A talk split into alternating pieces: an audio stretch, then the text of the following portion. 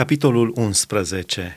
Intrarea în Ierusalim Când s-au apropiat de Ierusalim și au fost lângă Betfaghe și Betania, înspre muntele măslinilor, Isus a trimis pe doi din ucenicii săi și le-a zis, Duceți-vă în satul dinaintea voastră. Îndată ce veți intra în el, veți găsi un măgăruș legat pe care n-a încălecat încă niciun om. Dezlegați-l și aduceți-mi-l. Dacă vă va întreba cineva pentru ce faceți lucrul acesta, să răspundeți, Domnul are trebuință de el și îndată îl va trimite înapoi aici. Ucenicii s-au dus, au găsit măgărușul legat afară lângă o ușă, la cotitura drumului și l-au dezlegat. Unii din cei ce stăteau acolo le-au zis, Ce faceți? De ce dezlegați măgărușul acesta?"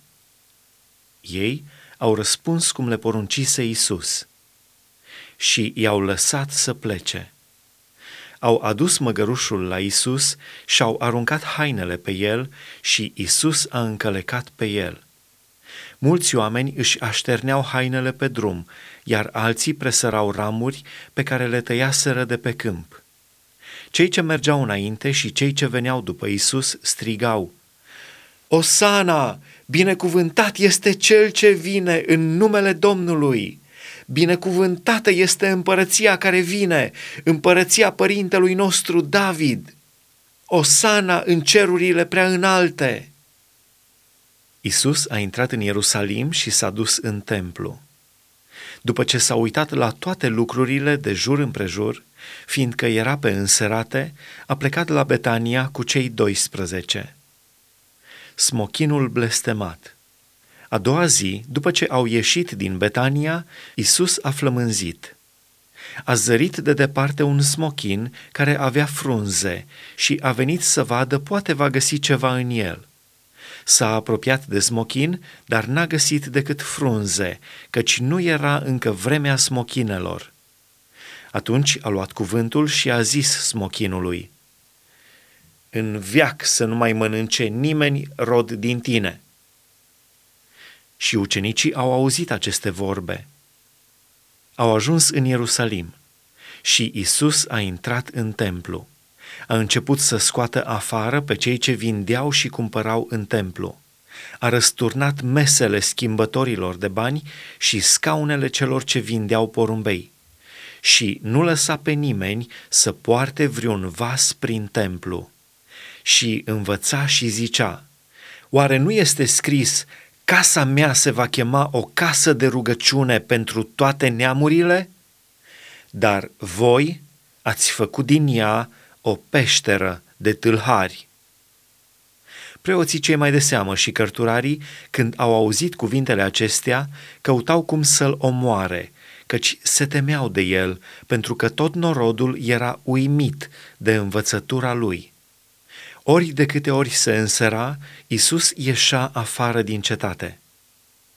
Puterea credinței Dimineața, când treceau pe lângă smochin, ucenicii l-au văzut uscat din rădăcini.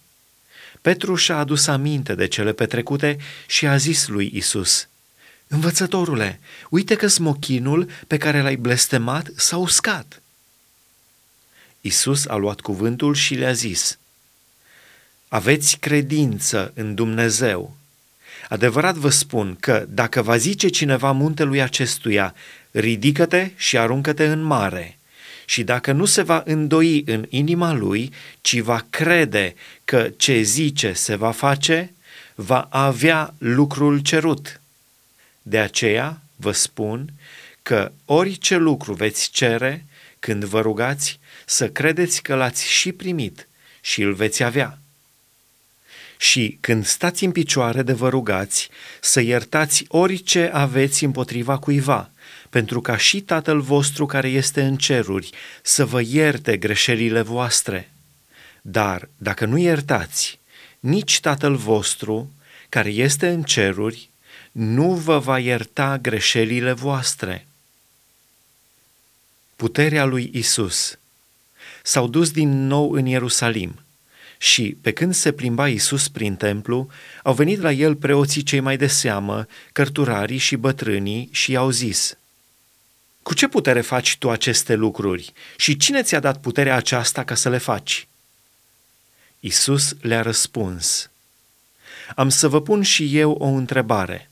Răspundeți-mi la ea și apoi vă voi spune și eu cu ce putere fac aceste lucruri. Botezul lui Ioan venea din cer ori de la oameni? Răspundeți-mi. Ei însă vorbeau astfel între ei. Dacă răspundem din cer, va zice, dar de ce nu l-ați crezut? Și dacă vom răspunde de la oameni, se temeau de norod, căci toți socoteau că Ioan a fost în adevăr un proroc. Atunci au răspuns lui Isus, nu știm. Și Isus le-a zis, nici eu n-am să vă spun cu ce putere fac aceste lucruri.